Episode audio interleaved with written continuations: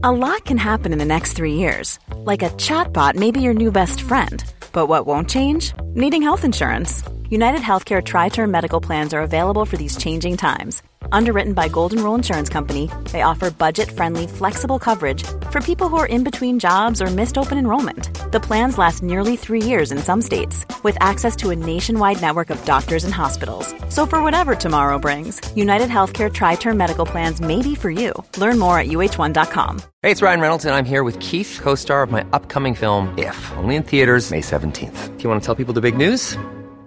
All right, I'll do it. Sign up now and you'll get unlimited for $15 a month in six months of Paramount Plus Essential Plan on us. Mintmobile.com slash switch. Upfront payment of $45 equivalent to $15 per month. Unlimited over 40 gigabytes per month. Face lower speeds. Videos at 480p. Active Mint customers by 531.24 get six months of Paramount Plus Essential Plan. Auto renews after six months. Offer ends May 31st, 2024. Separate Paramount Plus registration required. Terms and conditions apply if rated PG. It's that time of the year.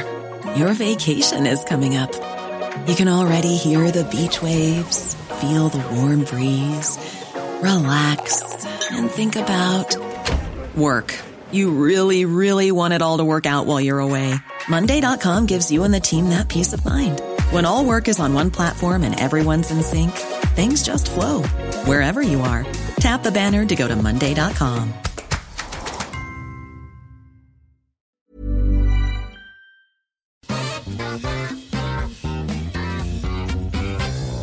Da er vi i gang med nok en utgave av Adressehuset podkast Omadressert. Denne uka skal det handle litt om eh, skolehverdagen. Det skal handle litt om amerikanske soldater som inntar Trøndelag. Og vi skal snakke om USA-valget som er inne i sine siste dager. En eh, av tidenes mest skitne valgkamper har vi lagt bak oss. Eh, denne uka så har Adresseavisa fulgt klasse 10C på Charlottenlund ungdomsskole for å se hvordan en skolehverdag i 2016 egentlig er. For mange av oss litt mer voksne har det vært et innblikk i en skolehverdag som er nokså annerledes enn da vi gikk på skolen, i hvert fall. Um, Omadressert følger opp og spiller inn denne podkasten i klasserommet til 10C på Charlottenlund ungdomsskole. Og Det faste panelet er på plass. Navnet mitt er Harry Tiller og skal prøve å styre dette her. Vi har med oss politisk redaktør i Adresseavisen, Tone Sofie Aglen. God dag. God dag. Kommentator Terje Eidsvåg også på plass. God dag. God ettermiddag. Spesielle gjester i denne podkasten er lærer for klasse 10C, Kristoffer Hansen. Hei, hei. Hei sann. Og vi har også Helle Rasmussen, elev i 10C med oss. God dag, god dag. God dag, god dag. Da setter vi i gang, tror jeg. Gjennom denne uka så har vi sett og fulgt skolehverdagen. Hva dere gjør her på skolen, og hva dere snakker om, og hva dere er opptatt av. Vi har sett i avisa debattinnlegg om KRLE-faget. Vi har sett debattinnlegg fra lærerne om anmerkninger i skolen, i hvilken grad det er lurt å, å drive med. Og vi har også sett eh, engasjement i forhold til lekser og, og, eller hjemmelekser på skolen. Vi har også sett hvordan elever med skilte foreldre takler å bo i bag og flytte annenhver uke. Vi har prøvd å løse matteoppgavene som klasse 10C jobber med, og vi har fått et innblikk i en travel og hektisk hverdag med stress, krav, kroppspress og et fokus om å gjøre det bra og se bra ut. Og, og For å begynne med deg, da, Kristoffer, som er lærer her. Har vi klart å tegne et realistisk bilde om hvordan det er å gå på skolen i dag, syns du? Ja, det vil jeg absolutt si. Det har vært et bra balansert eh, bilde. Uh, fine artikler. Vi var jo litt spent på forholdene vi og hvordan det kom til å komme ut. og var veldig spent på om det ble mer et sånn reality-preg. Men jeg syns det har vært veldig saklig og ryddig og bra speila eh, saker i forhold til det som jeg tror de kjenner på hver dag, mm. eh, gjengen som sitter her. Mm. Hele Læreren din sier at det ikke har vært noe reality-preg, og vi har jo ikke stemt ut noen fra, fra klassen eh, i løpet av uka her heller. Hvordan har det vært å ha journalister hengende over seg i klasserommet, syns du? Det har vært eh, veldig hyggelig. Jeg har aldri tatt en matteprøve samtidig som jeg har blitt tatt bilde av, så det var liksom ekstra stressmoment, da. Men eh, jeg tror også klassen har eh, hatt det hyggelig uka her og vært morsom med en annerledes uke. Og jeg uh, tror hyggelig liksom Eller hyggelig, faktisk. Jeg tror det er, eller morsomt at vi har fått, fått vist frem flere, flere eh, sider, og at vi liksom har fått lov til å skrive debattinnlegg, og, så det ikke bare blir én sak, da, men mm. at det blir liksom en sammenheng. Mm. Vi skal snakke litt om, om, skolehverdagen her. Eh, Terje, du er jo tidligere elev på skolen her og har gjort mye galt innenfor denne skolegården her. har du fortalt. Vi skal ikke gå gjennom alt det nå, men, men eh, når du ser på, på, din gamle skole i dag og, og hvordan undervisninga er lagt opp nå, eh, hva tenker du i forhold til Hvordan har skolen forandra seg siden du gikk her for 100 år siden? Ja, jeg gikk ut her i 1982 etter å ha gått her i ni år. og Det er ikke mye som er til å kjenne igjen. Men jeg tror det, akkurat det har vært veldig nyttig for det er veldig mange i Norge, enten vi er foreldre eller vi er kommentatorer eller det er politikere, som mener mye og sterkt om skolen, og hvordan skolen bør være og hvordan, den ikke bør være. Men det å få et innblikk i hvordan det er, uten at det nødvendigvis hovedsakelig er snakk om problematisering eller én enkelt sak, tror jeg er, er, veldig nyttig. Og for meg så har det vært et sjokk, sjokkarta bilde på at det har skjedd veldig mye med eh, både Norge generelt, men også skolen spesielt, eh, i de eh, drøyt 30 årene siden, siden jeg gikk ut herfra. Mm. Tone Sofie, du har også fulgt dette litt fra, fra sidelinja. Det er nå noen år siden du òg var, var, skoleelev, uten at vi skal datofeste det. Men, men, hva tenker du når du ser skolen sånn som den fremstår i dag? Nei, Jeg tror nok at den er veldig forskjellig enn det vi har eh, et bilde av. Jeg tror eh, Litt av grunnen til at alle mener så sterkt om skole, er at vi jeg tror vi forbinder veldig med vår egen skoletid og refererer liksom alt det lærere vi har møtt, og klasseromsituasjoner. Og, og først og fremst så tror jeg skolen i dag er eh, liksom en, en liksom helt annen ro over skolen enn det inntrykket vi har. For vi ser det jo også veldig mye sånn serier, og da er ofte ting veldig sånn satt på spissen, og veldig mye sånn konflikter og intriger og sånn. Jeg tror alle som kommer inn i en skole i dag, blir litt sånn Oi, så rolig, og hvordan i all verden får de til det her? Det er liksom ikke det der apekattskolen som uh, jeg tror veldig mange av oss forbinder med med skoledagen. Og så eh, Mange av oss har jo også unger i skolen og har jo på en måte litt sånn gradvis fulgt hvordan, eh, bare hvordan fagene har endra navn og karakter veldig. Så jeg tror det var veldig sånn nyttig å få et litt sånn, veldig sånn realistisk og ikke et overdrevent bilde av hva som faktisk skjer. da. Mm. Du heller jo midt oppi det og har ikke gått på, på de tiende før, før, du gjør det nå. Men Kristoffer, du har kanskje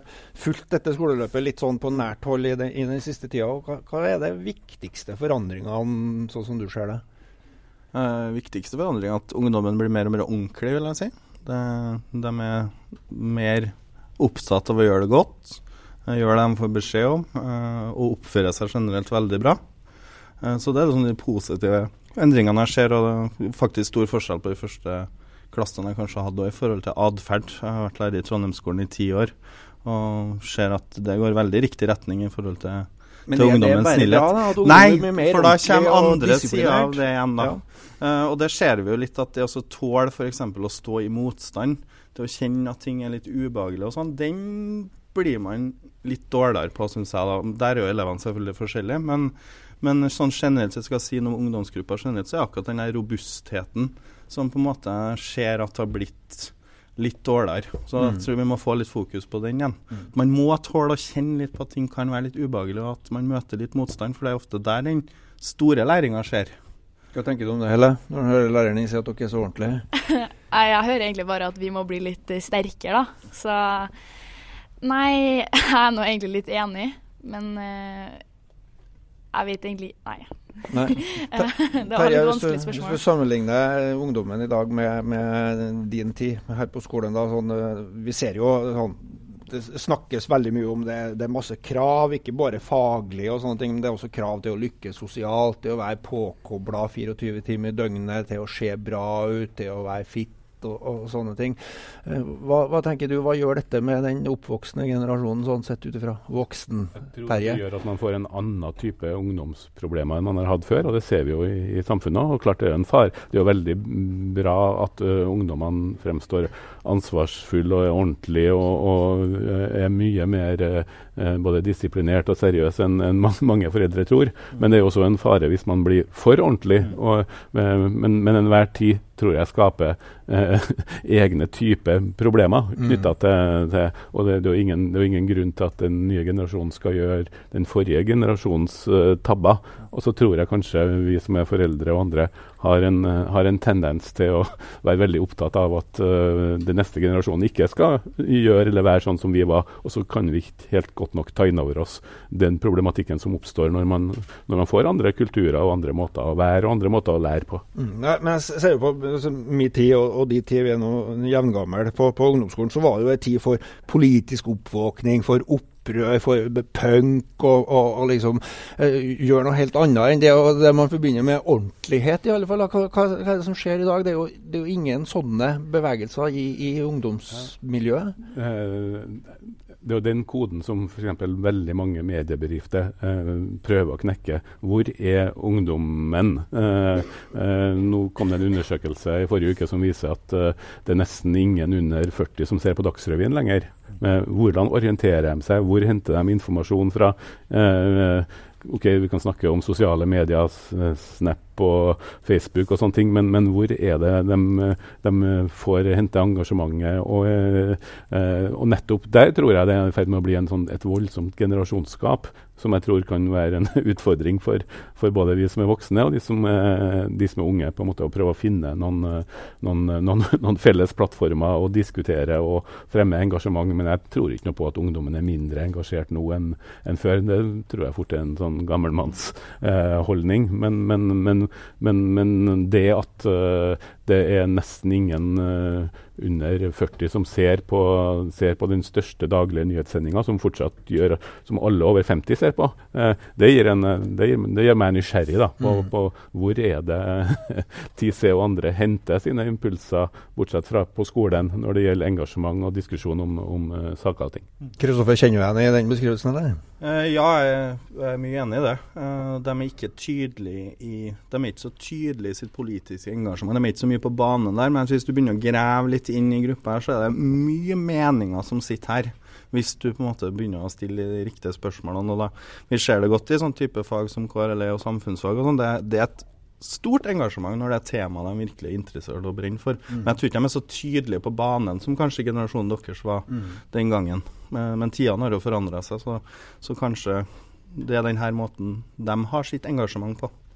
Heller hvis du skal prøve å beskrive eh, på vegne av, av dine medelever da, sånn, vi snakker om et engasjement som kanskje er litt annerledes i dag da, enn hva det var sånn, eh, der folk ble medlem av politiske ungdomsorganisasjoner, eller nei til atomvåpen, eller eh, mot Alta-utbygginga, som for mange var en slags sånn, hvis dere husker det, var en slags sånn politisk oppvekning. Hva er det da som, som engasjerer ungdom i dag, sånn annet enn det å, å, å, som vi har sett i avisa, med, med å, det å være fit og godt trent og, og, og ha gode karakterer? Er det, er det noe engasjement der ute? Jeg tror det å være fit og og godt trent og det imaget, da, det tar, det tar ganske mye, mye, plass, da. Og mye energi fra før. Da. Jeg tror det liksom virker litt som at vi har allerede dagene fylt opp, nesten. da. Så jeg tror det er liksom lett at eh, Eller det er veldig mange i Trondheim så jeg har lest at det er veldig mange som uh, spiller idrett og sånn her. Og spiller idrett, faktisk. Jeg vet ikke om det er riktig måte å si det på. Det er bra. Vi skjønner hva du mener. Ja, og det tar, det tar, ganske mye tid, da, så det er liksom ikke noe plass til noe politisk engasjement, da. Mm. Og uh, jeg vet ikke, det virker Jeg tror Ja. ja.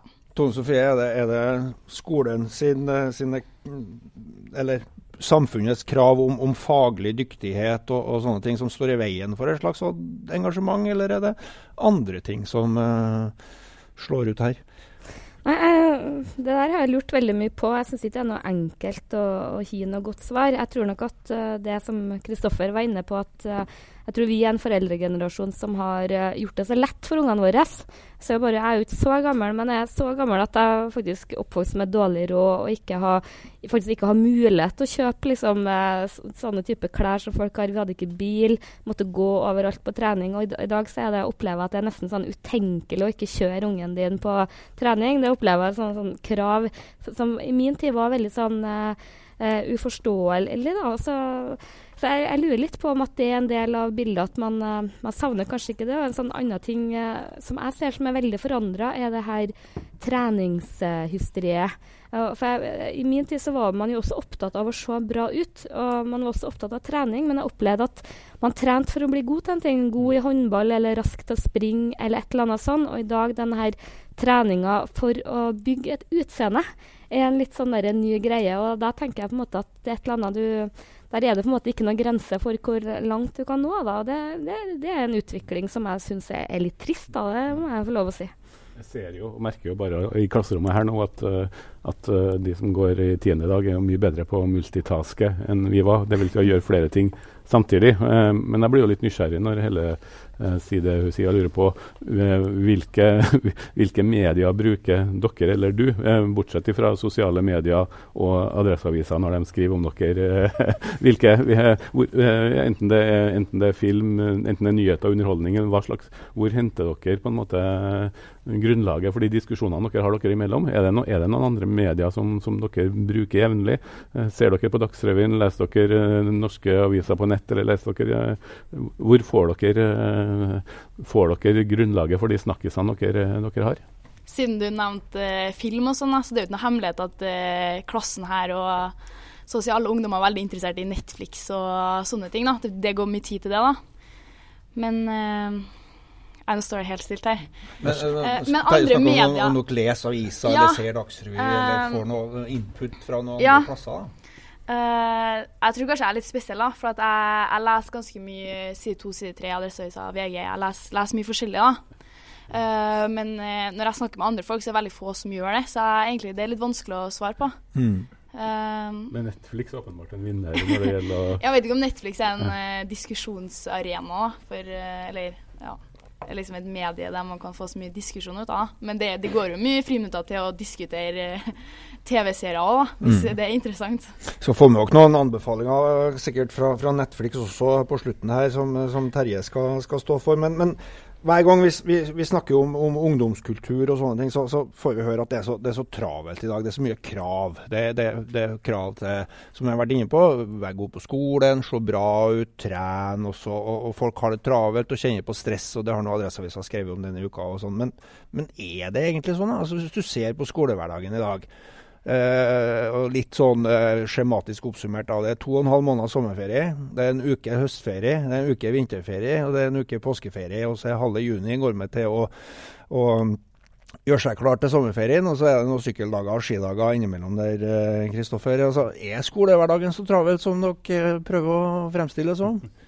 Uh, nei, jeg tror ikke nødvendigvis skoledagen i seg sjøl er mer travel dagen før. Uh, jeg tror det er mye det trykket rundt skolen mm. som gjør at uh, at de opplever et stress. Og jeg, mener, jeg, tror det kan være en forskjell på opplevd stress og faktisk stress. Uh, for at jeg tror de kjenner på at de skal rekke over veldig mye, og så hauser man seg litt opp og blir stressa.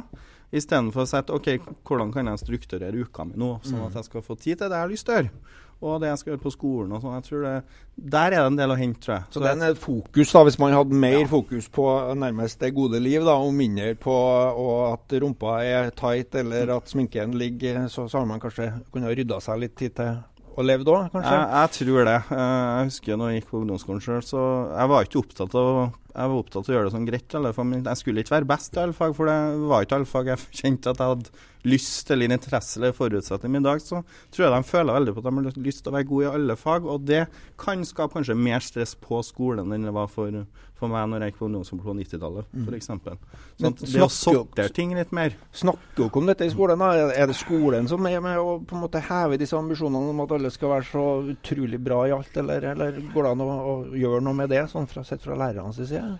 Jeg tror vi prøver å tone karakterjag og, og, den biten der så godt vi kan. Det er ikke sikkert vi er flinke nok til det, nei, men uh, vi prøver det. Mm.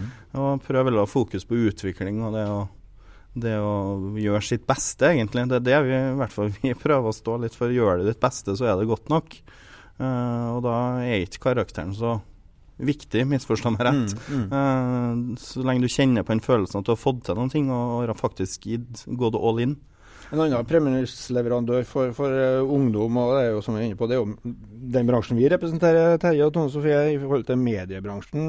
Er vi bevisst nok på å, å gjøre noe med disse, dette presset og, og motebildet og skjønnhetsideal og, og sånne ting? Vi Kan jo begynne med deg, Tone Sofie. Hva tenker du rundt det? Vår rolle oppi her?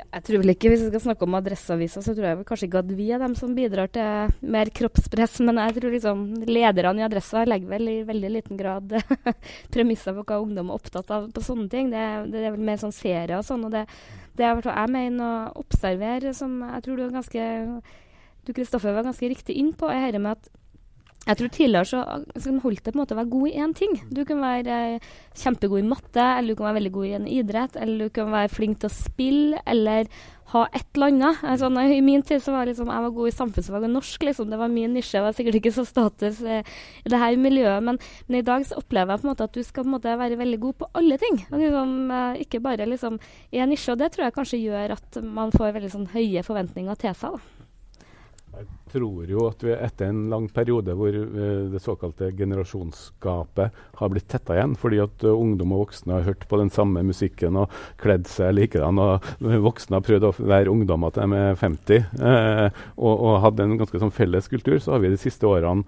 innenfor både når det gjelder musikk og hele litt sånn One size fits all seemed like a good idea for clothes. Nice dress. Uh, it's a it's a t-shirt. until you tried it on. Same goes for your healthcare.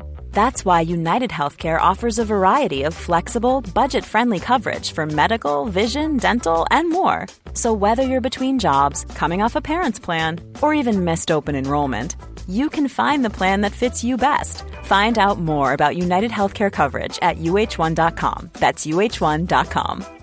Ryan Reynolds here from Mint Mobile. With the price of just about everything going up during inflation, we thought we'd bring our prices down. So to help us, we brought in a reverse auctioneer, which is apparently a thing. Mint Mobile unlimited premium wireless. Have to get 30, 30, bit to get 30, bit to get 20, 20, 20, bit to get 20, 20, bit to get 15, 15, 15, 15 just 15 bucks a month. So, Give it a try at mintmobile.com/switch. slash $45 up front for 3 months plus taxes and fees. Promo rate for new customers for limited time. Unlimited more than 40 gigabytes per month slows. Full terms at mintmobile.com.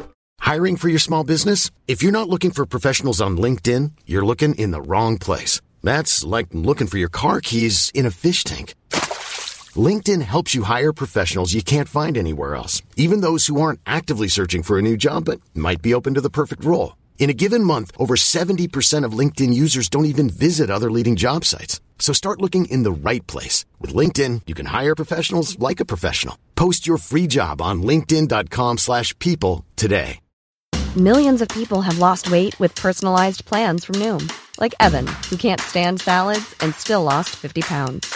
Salads generally for most people are the easy button, right? For me, that wasn't an option. I never really was a salad guy. That's just not who I am. But Noom worked for me. Get your personalized plan today at Noom.com. Real Noom user compensated to provide their story. In four weeks, the typical Noom user can expect to lose one to two pounds per week. Individual results may vary. Umerkelig blitt en mye større forskjell mellom verden til de uh, unge og verden til oss voksne enn jeg tror det har vært i de foregående tiårene. Og det tror jeg en kommer til å bli en kjempeutfordring for vi som jobber med media. For hvordan skal vi treffe dere som er unge? Hvordan skal vi lage ting som er interessant for dere? For jeg tror nettopp der, uh, at det har blitt en slags uh, pendelsvingning på at uh, mens gjennom kanskje 80-, 90- og første del rundt årtusenskiftet, så har liksom generasjonsforskjellene minka. Men nå opplever jeg at de umerkelig har blitt større. Og det er ganske mange av oss, både blant unge og voksne, som kanskje ikke helt har sett det tydelig nok. Mm. Vi får uh, legge denne skoleuka bak oss i, i sammenhengen her og snakke om, om, eh, litt andre ting som har skjedd denne uka også. En, en av de store nyhetssakene har vært uh, spørsmålet om uh, amerikanske styrker, en slags rotasjonsstyrke som skal plasseres på, på Værnes i, i Nord-Trøndelag. Nå har regjeringa gitt klarsignal til at en sånn styrke på om lag 335 soldater fra US Marines skal komme til, Værnes og øve store deler av 2017. Og Stortinget ble informert om, om denne saken denne uka, og reaksjonene har jo ikke latt vente på seg, både i SV, Senterpartiet og Fremskrittspartiet, men flere at dette kan være brudd på norsk basepolitikk, det som heter, altså bestemmelse om at vi ikke skal tillate fremmede styrker på norsk jord i, i fredstid. Og Russerne protesterer, og det brer seg en viss uro blant folk om at nå tirrer man den russiske bjørnen, og at den kalde krigen igjen blir på fremmarsj. Jeg vet jo, Kristoffer, dere, dere har snakka om, om, kald krig og sånn på, på skolen. Og, og, eh, Det sitter jo folk i, i klasserommet her som, som, nesten ikke vet hva uh, den situasjonen vi, vi vokser opp i. Hva, hva, er det dere har lagt vekt på i, i samtaler med elever rundt dette spørsmålet? Det de har begynt med nå, er jo mer den historiske biten i det. Hva skjedde, hvordan så bildet ut etter andre verdenskrig, og hvordan en måte Europa fram i forhold til de to, den veldig polariserte mm. uh, de to sidene. Uh, så de, er liksom inne i den fasen og ser på historien. Og så blir det jo veldig interessant å etter hvert trekke inn dagens verdensbilde i det, for det er jo klart vi er prega av vi er jo prega av den situasjonen ennå i dag, og spesielt ser man jo en sånn sak sånn som det her, at det faktisk, uh, den der polariseringa er faktisk så tydelig, og kanskje har den blitt enda tydeligere. Sånn at uh, Det tror jeg kan være med å forsterke deres læring både av historien, men også av, av dagens bilde. Mm. mm. Helle, når du, du, hører sånne nyheter, da, og vi tenker jo samtidig også, det er det jo tidligere vedtatt at vi skal bygge Norges hovedflystasjon for kampfly på Ørlandet, altså rett over Trondheimsfjorden her. Eh, mange mener jo at dette sammen er med å gjøre Trondheim eller Trøndelag til et, et potensielt bombemål i, i, en situasjon. Altså krigen eller det militære eh, nærværet rykker mye nærmere. Er det noe dere er opptatt av? Snakker dere om dette? Det for å være helt ærlig så er det noe vi ikke er så veldig opptatt av. Jeg tror vi føler oss ganske trygge og egentlig litt mest opptatt av hva vi skal kle oss ut på halloween, liksom. Mm. Dere har jo vokst opp i en situasjon som der den kalde krigen på mange måter har vært over, og, avspenninga i verden har, eller i verden vært noe helt annet enn når uh, man vokste opp på, på 70- og, og 80-tallet til dels. Når du, når du, lærer om dette på skolen, da, sånn, sånn som uh, spenninga var i verden før, hva, hva tenker du da i forhold til sånn som det er nå? Uh, det er ganske vanskelig å Jeg tenker at det er vanskelig å sette seg inn i, for at vi det, det kanskje vi opplever kanskje noe lignende, eller i hvert fall terror, og det er jo mye Det er jo noe vi snakker om, da. Mm. Det er jo også noe vi er engasjert i, da, eller uh, vi bryr oss om, da. Mm. Noe som mange, mange tenker på sånn her. Så kanskje uh, det som er beste sammenligningspunktet, da. Ja. Terje, du er barna av den kalde krigen, så å si. Eh, når du ja, hører Tilfluktsrom i kjelleren. Ikke sant. Ja. Når, du, når, du, hører at uh, amerikanske US Marines skal nærmest kontinuerlig uh, rotere uh, og øve på, på Værnes, og, og, du ser reaksjonene fra, fra Putin og, og, og Russland i forhold til nærværet her, er vi er det disse, den frykten vi ser nå til en viss grad brer seg, er, er det grunn til å, å, ta dette sånn at man er på vei inn i en istid igjen? Eh, det er grunn til å være bekymra for det. Når jeg gikk på ungdomsskolen, så var vi livredd for uh, atomkrig. og Vi ble tvangsvist filma om hvordan det kunne bli etter en atomkrig. Da var det et helt annet. Da var den kalde krigen eh, sannsynligvis på et, uh, på et toppnivå, sånn tidlig 80-tall, med Reagan som uh, nyvalgt president. Uh, og Det er grunn til å være bekymra over det som skjer for rundt Syria. Men at det her 330 soldatene på Værnes som skal være innom, skal være et sånn uh, avgjørende element i det, det syns jeg blir litt for drøyt. Jeg så en reportasje på Midtnytt i går hvor pizzaselgere og drosjesjåfører gledet seg til å få flere kunder og kvinnelige soldater. Så med en viss forventning frem. Jeg så også at Tore, på, Tore Strømme har vel meldt at han ser for seg grunnlaget for flere sesonger av Tore på sporet. Eh, hvis, det blir, ja. hvis, det blir, stasjonert amerikanere her. Men, men, men eh, jeg syns vel kanskje at uh, dimensjoneringa av det her foreløpig er større enn en alvoret. da. Og så mener jeg også at det hadde jo ikke vært noe bedre hvis hvis Andøya har vært et bombemål enn om Trondheim, er det, poenget må jo være å sørge for total nedspenning, og, og diskusjon rundt atomvåpen som uh, har foregått de siste dagene, er jo interessant i så måte. Men 330 mm. rullerende soldater på Værnes, 330, det er kanskje omtrent like mange som det er på et uh, årsmøte i Senterpartiet på Hell, uh, som pleier å være jevnlig, og det kan for noen være like skremmende, det. sånn at Foreløpig så syns jeg kanskje dimensjonene er, er litt blåst opp i den saken. Her. Mm. Men Tone Sofie, det, det, er jo blitt en, en politisk situasjon ut av dette her. Eh, sånn i forhold til at eh, flere eh, stortingspolitikere, Snorre Valen var vel ute her eh, i Adresseavisa denne uka, altså nestlederen i SV og stortingsrepresentant fra, fra Sør-Trøndelag, og, og trekker frem akkurat dette her bekymringa om, om eh, norsk basepolitikk og, og, sånne ting. Forsvarsminister Eh, forsvarsministeren sier jo at dette er egentlig bare en, et vedtak som hele Stortinget er enige om, at man skal legge forholdene til rette for økt øvingsaktivitet for, for amerikanere på, på, norsk jord også. Uh, mens man ser tilbake sånn, Hvis dette har kommet på 70-80-tallet, så vil jeg tro at det har vært demonstrasjonstog og, og stort opprør i forhold til opprusting og, og, at amerikanske soldater overtar det norske forsvaret. Uh, vi ser mindre av det i dag. Hva, er det en større aksept for at uh, USA kan eh, komme hit og øve nå, enn hva det var før? Ja, og dette er nok en sak som har mye større symbolkraft for en del enn uh, realpolitikk. Uh, og liksom Hele Forsvaret har jo på en måte endra så totalt karakter at, det, at det, går nesten ikke an å sammenligne hvordan det var før og hvordan det er i dag. Men så må vi heller ikke huske, glemme det for SV, da, som er liksom den tydelige motstemmen nå. At SV er jo faktisk grunna på Nato-motstand og Nato-skepsis. Og, og, for dem så er jo bare en, en, en sånn kjærkommen mulighet til å få snakke til sitt uh, ganske krympende grunnfjell.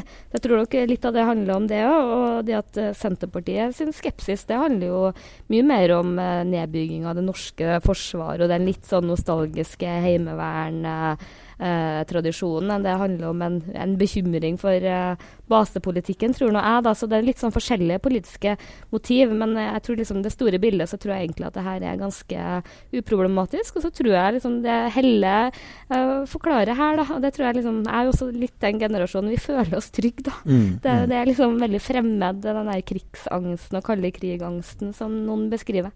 Terje? Jeg håper jo at vi unngår den, da, men skal se litt galgenhumoristisk på det, så hjelper det jo ikke med at man nå forrige helg, eh, eller forrige uke med helikopter har plassert et massive bokstaver som gjør at alle ser fall fra lufta hvor hell ligger hen. Nei, det, det, er et poeng, men, men, samtidig så er vi også i en situasjon for å uh, helle i forhold til at uh, vi har for første gang innført allmenn verneplikt for jenter også i, i landet her. Eh, de som er litt eldre enn dere, altså jenter på 18-19 år, eh, kommer nå inn i Forsvaret. Eh, som, som i vanlig førstegangstjeneste. Eh, har dere snakka noe om det, sånn, sett i en sånn forsvarspolitisk sammenheng, at dere skal nå ha muligheten, i hvert fall, eller retten til å inn og, og forsvare landet med, med, våpen i hånd, dere, dere jentene også? Ja, det har vi snakka litt om, og det er mange, mange, i klassen her som tenker å ta Mange jenter da, som tenker å ta, gå noe innenfor militæret. da. Mm. Så det ser vi bare på som positivt. og jeg har en bror som er i militæret, og han syns også det, det, er bra at eh, det, vi, trenger, vi, trenger, jenter. Han sier at vi trenger jenter i militæret også, for at det er liksom andre kvaliteter. Jeg tror du det vil forandre eh, Forsvaret på noen måte, at det, det kommer inn masse jenter her? Nei, jeg tror jentene bare gjør det bedre. Det syns jeg er et uh, bra utgangspunkt. Det får være nok om, om basepolitikken, som det heter, og amerikanske soldater på Værnes. Men vi skal holde oss litt til amerikanske tilstander likevel, fordi at det drar jo seg mot uh, presidentvalg i USA. 8.11 avgjøres det om det blir Donald Trump eller Hillary Clinton som blir eh, USAs neste president. Og dette har jo vært et tema som uh, har engasjert uh, mange, ikke minst unge mennesker også. Og har vært et tema i, i skolehverdagen også. Og, og starter nå med deg, Helle, på, på dette her. Hvorfor er det sånn, eller er det sånn at den amerikanske presidentvalgkampen engasjerer norsk ungdom, sånn som du ser det? Engasjerer norsk ungdom, definitivt. Hvorfor det?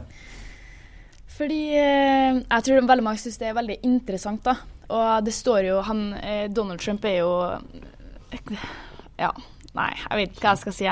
Kjent. Mm. Det er jo eh, det, det, skrives mye om han, og det, det, eller det er både skremmende og morsomt å lese om. da. Mm. Så det er den skrekkblanda Eller ja, fryden da, ja. som eh, tiltrekker oss, tror jeg. Jo, hvis du sammenligner norsk eller europe, europeisk valgkamp og politikk med, med, den amerikanske, så er det jo et hav av forskjell ja. her. Eh, hva ja. tenker du når du ser voksne mennesker står og bruker all sin tid nærmest til å, å skjelle ut hverandre istedenfor å snakke om politiske løsninger og hvilken retning de vil, vil ta samfunnet? Sånn, lærer man noe av det, eller blir man liksom mer uh, skremt over at uh, sånn kan den som kanskje skal bli den største lederen i den frie verden oppfører seg? Sånn, har du tanker rundt det? Ja, man, man, blir jo skremt, da. Det, det sier jo seg sjøl. Men uh, ja. Ja, ja det, jeg vet egentlig ikke hva jeg skal si. Jeg er bare skremt. Kristoffer, mm. uh, dette har vært et tema på, på Charlottenlund ungdomsskole og sikkert mange andre uh, skoler den siste tida. Hva er det dere snakker om når dere snakker om det amerikanske presidentvalget?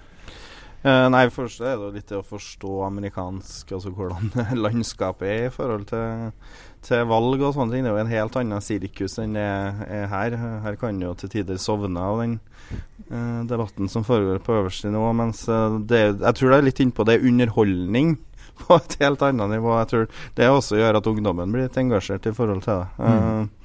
Så eh, jeg tror nok at Helle er innpå noe i forhold til den opplevelsen at det er litt skremmende at, eh, at, at det handler om drittslenging og ikke faktisk ledelse. Mm. Ja. Terje?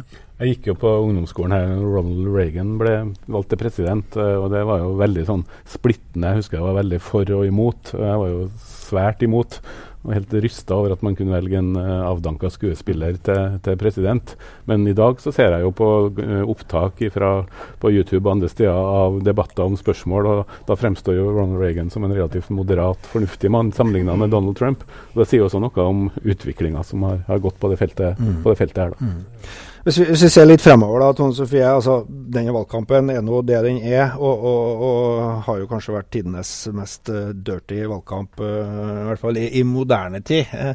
Uh, men så skal nå amerikanerne også våkne opp til et liv den 9. november også. Et splitta land med så mye hat og sinne og sånne ting. Hva tenker du om, om uansett om det blir Trump eller, eller Clinton som nå tar over og flytter inn i Det hvite hus, hvordan skal man liksom kunne gå videre etter, etter noe sånt? Ja, Hvis det blir Trump, det tør jeg jo nesten ikke å tenke på. Liksom det som jeg på en måte hele tida trøster meg med, da, at uh, det er mye bra byråkrati og rådgivere å få tak i. og det tror jeg han uh, kommer til å trenge hvis det blir. Nå ser det ut som at det blir Clinton, og, og det tror jeg de fleste skal være um, uh, takknemlige for.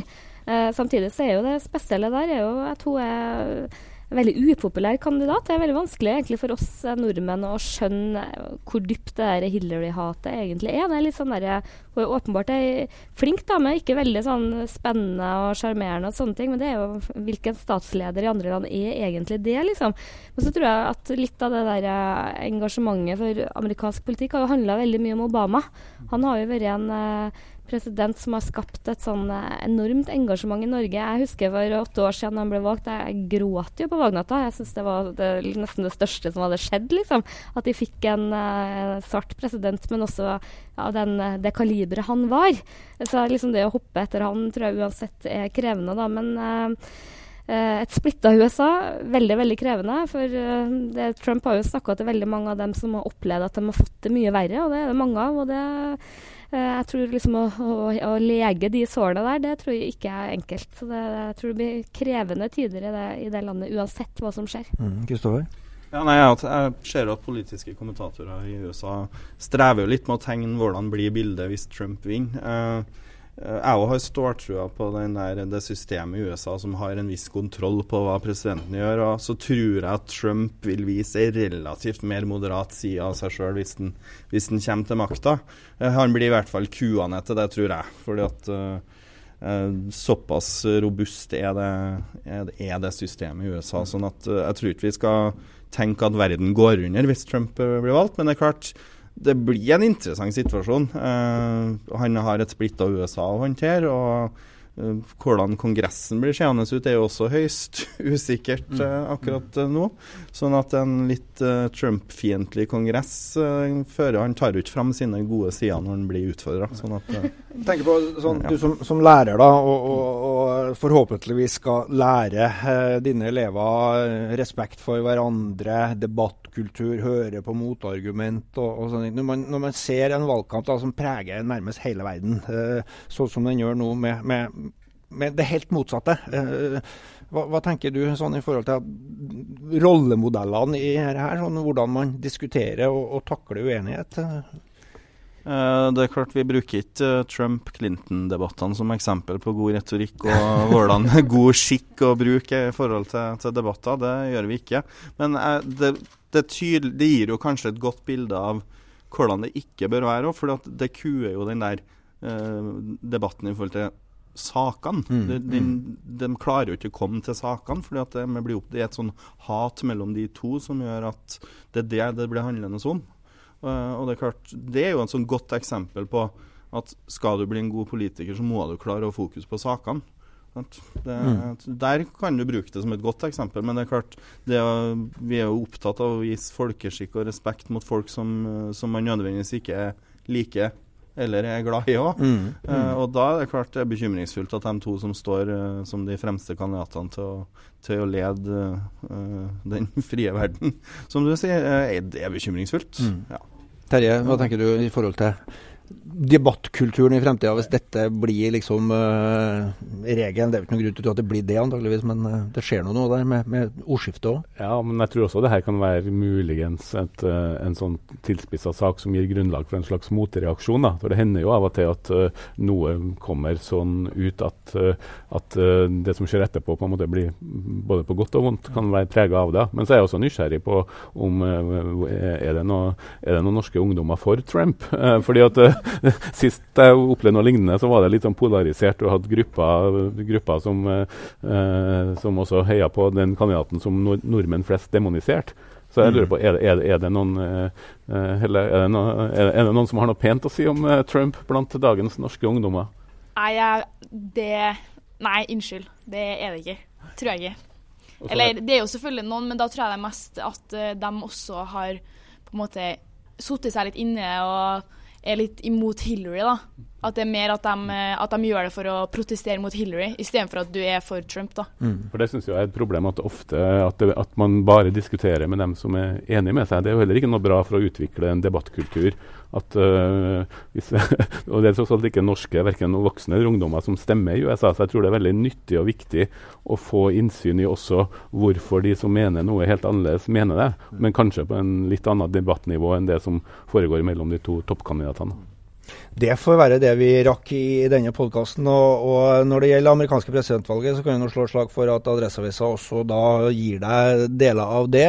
Vi reiser til USA og, og dekker valget derfra i, i, neste uke. Og det betyr vel også at denne podkasten tar en, en, liten pause mens eh, presidentvalget er, men at det blir en slags eh, rapport fra USA også fra undertegnede fremover, skal vi nok greie å få til. Og takk for at dere hørte på oss, og uh, vi er tilbake med en ny utgave av Omadressert eh, før du aner det. Takk for nå.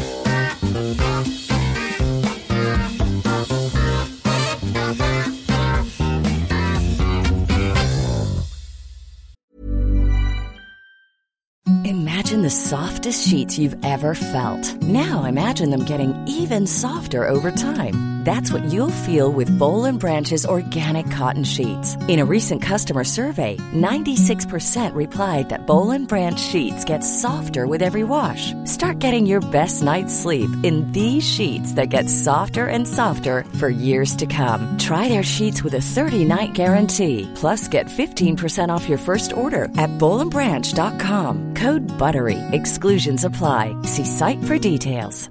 Hey, it's Paige DeSorbo from Giggly Squad. High quality fashion without the price tag. Say hello to Quince. I'm snagging high-end essentials like cozy cashmere sweaters, sleek leather jackets, fine jewelry, and so much more. With Quince being 50 to 80% less than similar brands. And they partner with factories that prioritize safe, ethical, and responsible manufacturing. I love that. Luxury quality within reach. Go to quince.com slash style to get free shipping and 365 day returns on your next order. Quince.com slash style. When you make decisions for your company, you look for the no brainers. If you have a lot of mailing to do, stamps.com is the ultimate no brainer. Use the stamps.com mobile app to mail everything you need to keep your business running with up to 89% off USPS and UPS. Make the same no-brainer decision as over 1 million other businesses with stamps.com. Use code program for a special offer. That's stamps.com, code program.